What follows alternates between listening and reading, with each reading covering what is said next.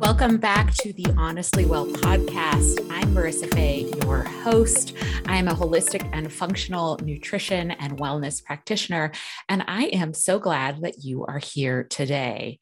Today's episode topic is one of the most requested topics that I get uh, from you all and from folks who follow me on Instagram. And recently, there's been even more conversation coming up, both in my personal life with people who don't necessarily know what I do, um, and all over social media and with my clients. So I'm going to finally put down in words so you can all hear my thoughts about coffee.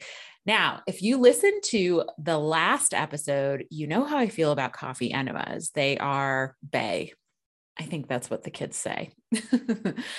but that is a totally different route of absorption through your bottom, through your colon, and into your liver and into your digestive tract versus via your mouth or the oral route. So let's dive in and talk a little bit more about coffee. First of all, I know that there is a ton of information out there that truly seems to conflict when it comes to coffee. And now we're not talking about decaf coffee, we're talking fully caffeinated coffee. Now, coffee gets complicated because we're not just talking about caffeine. We're not just talking about the isolation of caffeine. We're talking about everything that travels with it when you consume caffeine in the form of coffee. So, first of all, you may have heard someone somewhere tell you that coffee is the worst thing for you. You must stop. It is making all of your symptoms, anything in your life that's going wrong, it's because of coffee. And if you're a rebel like me, then that might have made you say, F you, I'm going to drink my coffee and enjoy it, knowing that I'm doing something that might be bad there's something really alluring about that for some of us who tend to rebel to what people tell us. And to you, dear friend, I say, this conversation is going to be a pretty balanced conversation to lay out some of the pros and some of the cons, and also share my strategy for how best to consume coffee with minimal impact to your hormones and to your stress levels, because that's probably the juiciest tidbit you might get out of today's episode. So, first of all, what's bad about coffee? Well, my former self is pained to even say that because I used to be a pretty avid coffee drinker. Somewhere in the lines of college and working a couple of jobs, putting myself through school, I really did pick up quite the caffeine habit. It was like comfort in a cup. And at the same time, I also was stressed as heck, working multiple jobs, going through school on the honor roll, trying to keep up with everything, let alone have a social life, let alone work out, take care of my own health and well being. And for someone like me who was high stress, coffee was a recipe for burnout. And if you identify with being moderate to high stress, then you are on the same trajectory that I was. When you're someone who already has a lot of physical or mental or emotional stress, coffee and the caffeine in it is going to make that worse. I want you to really take that in. So, caffeine, especially when we consume it the way most of us do, which is like it's the first thing you make.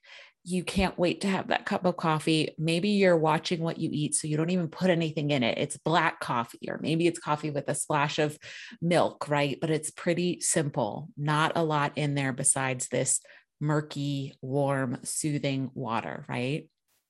That is a straight hit to your system of more stress, more get up and go when that is the last thing that it needs. And when we consume coffee in that way, it puts us on a roller coaster with our stress hormones, with our sleep wake hormones. And funnily enough, the only solve to the type of withdrawal that some of us have when we have a coffee habit like that is the next day's cup of coffee, which is why if you've ever tried to quit, coffee and you're somebody who was a coffee drinker kind of first thing in the morning before a lot of other things, before food, before drinking other beverages, You might find that in trying to quit, you have a headache, you have digestive changes. Some people get looser stools, some people get firmer stools. You might find you're moodier. You might find that you have more cravings. All of these things go hand in hand with the roller coaster that caffeine can put you on if you consume it under high stress conditions. Okay. So that is a really important thing for you to know.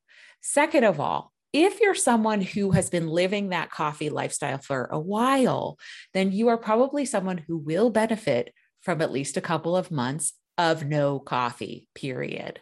No coffee, not even the strategy I'm going to mention a little bit later to help you be able to balance your love for coffee and your desire to be healthy, have balanced moods, emotions, hormones, all of that good stuff. I really do believe that the best thing a lot of us can do when it comes to these foods and beverages that we have a committed relationship with is to take a pause for a couple of months, let your system reset, and work on forming a new relationship. Okay. The next thing to know about coffee is, as I mentioned in the episode on coffee enemas, it is one of the most pesticide laden, mold laden products out there that many of us consume on a regular basis. So, if you're going to drink coffee, whether it's decaf or not, I want to strongly encourage you to be buying it organic and ideally tested by a company for mold even better also tested for heavy metals the reason is is especially in liquid form like this and especially when we're heating it up this is a way to ensure rapid absorption of your body of these pesticides of mold spores if that's something that your body doesn't do well with and i can tell you almost everybody does not need any more of that, right? So, really being mindful of that if you're an everyday kind of coffee person.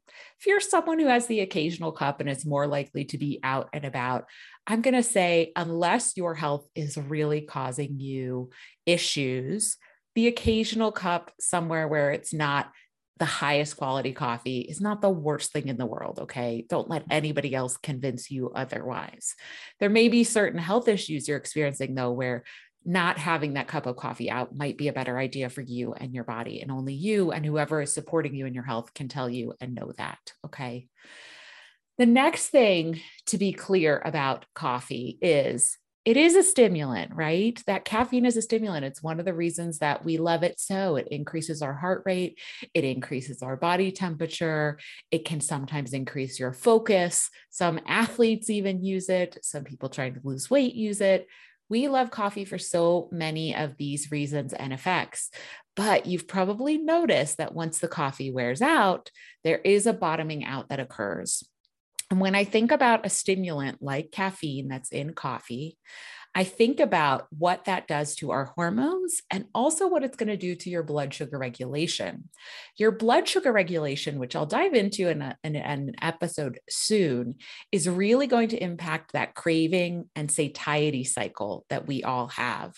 The goal when it comes to your blood sugar regulation is instead of being on a Mondo roller coaster, to be on a kiddie coaster, to have it be gentle, right? So that you're never experiencing a symptom like hangry, right? You're never needing food right now because it's such a gentle ease up into hunger and needing food and mm-hmm. needing your next meal that it's easy to predict. It's slower moving, and you have time to get in front of that and get yourself a well balanced meal to help bring that back into balance. Okay. Coffee is going to play into that cycle it's going to play into your hormones and it's going to play into inflammation for many of us when we are using it under these high stress circumstances. However, for some bodies, there are benefits to having a little bit of caffeine. There's some really interesting research that points to the antioxidants in coffee. So, again, we're talking about that higher quality coffee, right? If you're going to do it regularly, there are antioxidants in it. There are also some properties that can help protect from neurological issues down the road as we age. So, we do see a connection possibly between coffee intake and reduced risk of things like dementia. Now, this is going to be really individual to you and your body, whether or not this is something that actually supports you versus something that you can find a way to make a little bit more neutral when it comes to impacting your health, right? And there are a lot of things that we want to be able to do for our body where there's just more of a neutral response, right? And the best way to do that is to have a healthy foundation first and foremost, right? Well balanced diet, getting good quality sleep, getting movement, getting outside most days, taking some time for mindfulness, right? Then we can think about the body being more resilient in the face of something like a little bit of caffeine in a cup of coffee every day one of the things that I really want to share with you all and impart to you is there are ways to drink coffee that have less of an impact on your hormones, less of an impact on your stress, less of an impact to possibly dysregulate your blood sugar. And this is one of those things where I always hesitate just for a second to share a strategy like this because some people are going to use this um, to their own detriment, right? because they are maybe someone who could benefit from that pause on coffee for a little bit. But if you're someone who you feel in control in your relationship with coffee, you feel like maybe you're noticing some of these more negative symptoms, but it's not too bad. You don't have severe hormone dysregulation. You don't have, for example, a thyroid condition that isn't really well managed. You don't have some kind of autoimmune issue going on that isn't well managed. Then this advice is for you. Okay, so first, if you're going to consume coffee or really even anything with a lot of caffeine, green tea and black tea, they are up there when it comes to caffeine content, along with espresso, and then, of course, our, our regular coffee bean and co- cup of coffee, right? So, all of those things apply with this logic. Um, and what I want you to know is first and foremost, never have your coffee alone.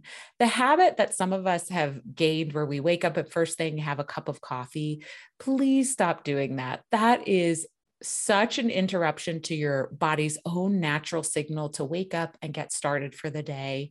It also is a hit to your system because many people find it suppresses their appetite. And so they're able to delay breakfast.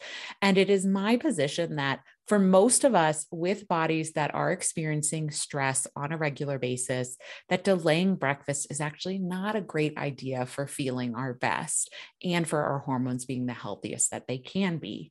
So that's really important to pay attention to. So, what this does mean is that having coffee as a part of a meal, right, might be the best option for you. Now, if you're someone who's worked with me or been a student in one of my courses or programs, you know I'm not a big fan of lots of liquids at meals, and you are correct. When I say with breakfast, I don't mean literally sipping on your coffee as you're eating. I mean towards the end of breakfast, pouring that cup of coffee and then kind of sipping on it over the next hour, right? So, not inundating your system by guzzling a big cup of coffee. That's really key there. But towards the end of the meal, enjoying that cup of coffee. That's going to give your body a chance to, first of all, use its good wake up hormones that we want going on to help get you going for the day naturally.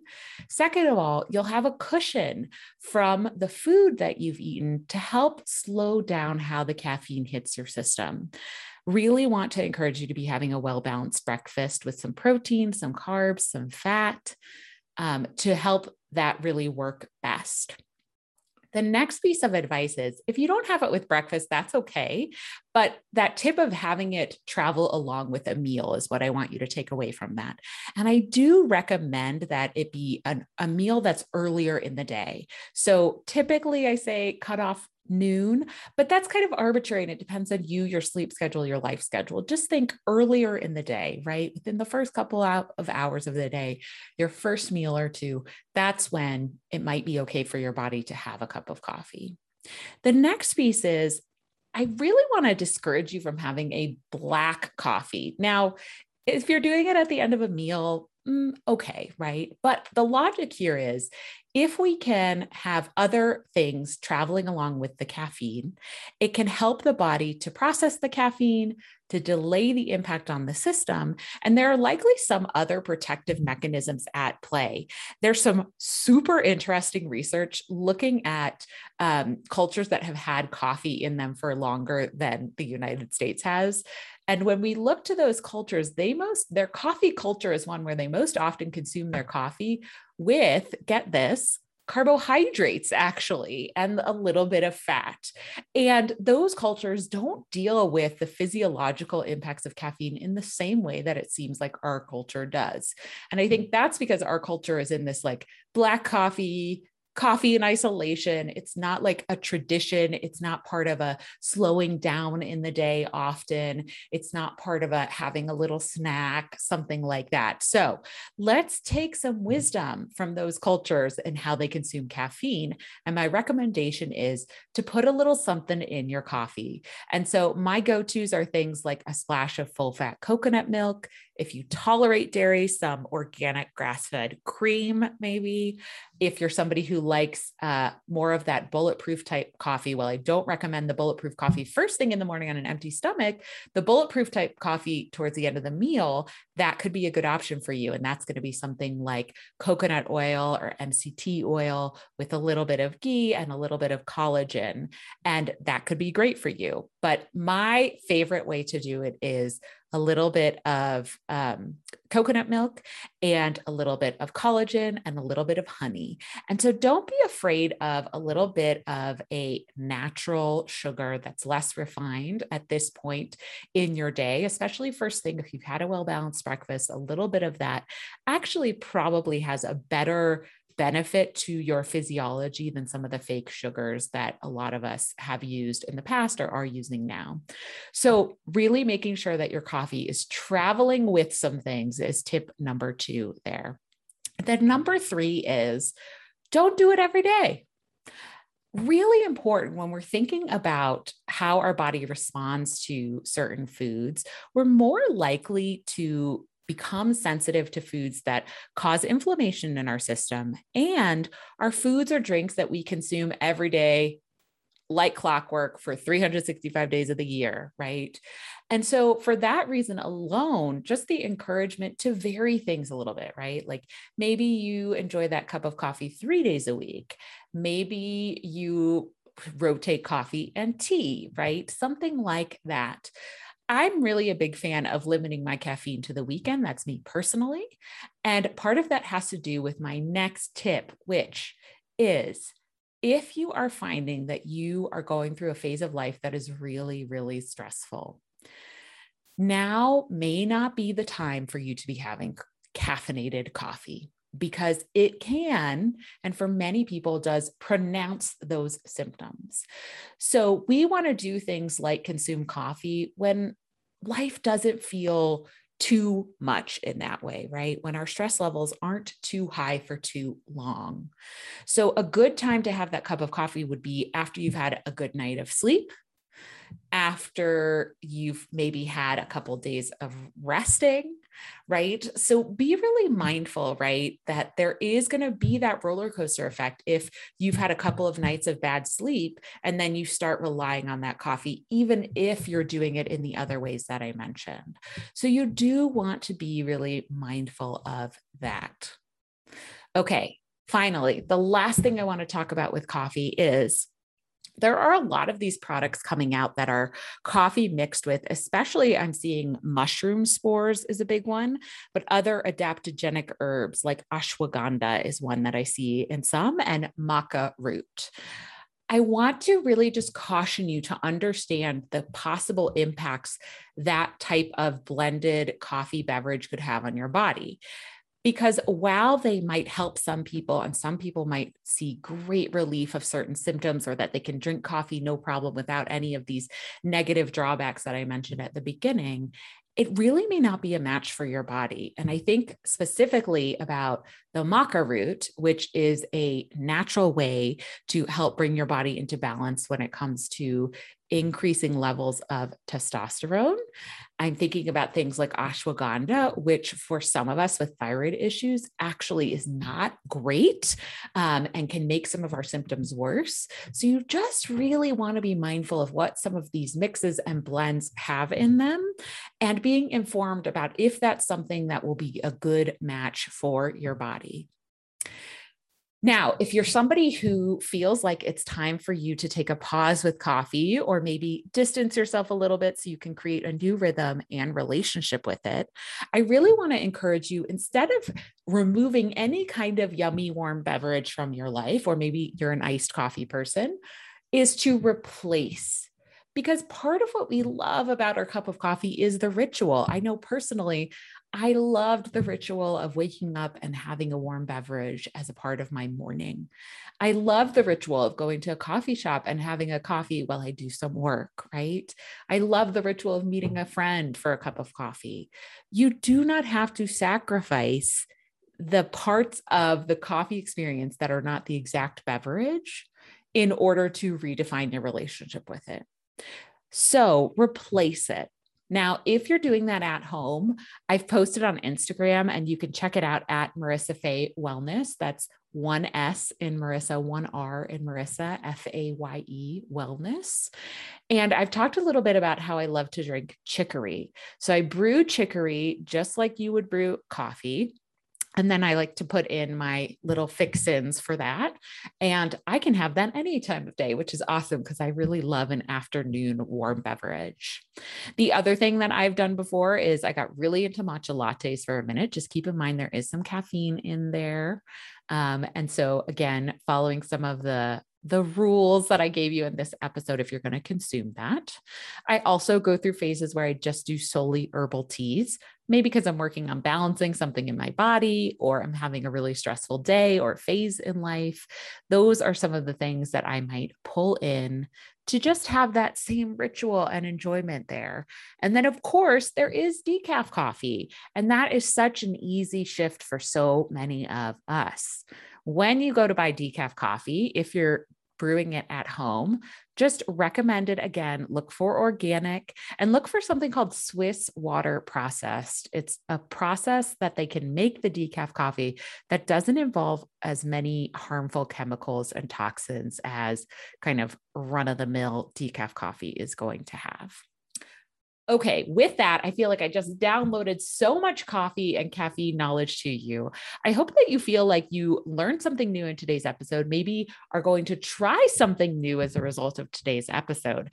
As always, I would love to hear from you. So track me down on Instagram at Marisa Faye Wellness, M A R I S A F A Y E Wellness. I would love to continue the conversation there and answer any questions that you have about caffeine. All right, go forth, enjoy your warm beverages, enjoy your ritual, and let me know how it goes if you make any changes to your routine with coffee. With that, I hope that you have a wonderful week and that you continue to tune in to learn more tips so you can be honestly well.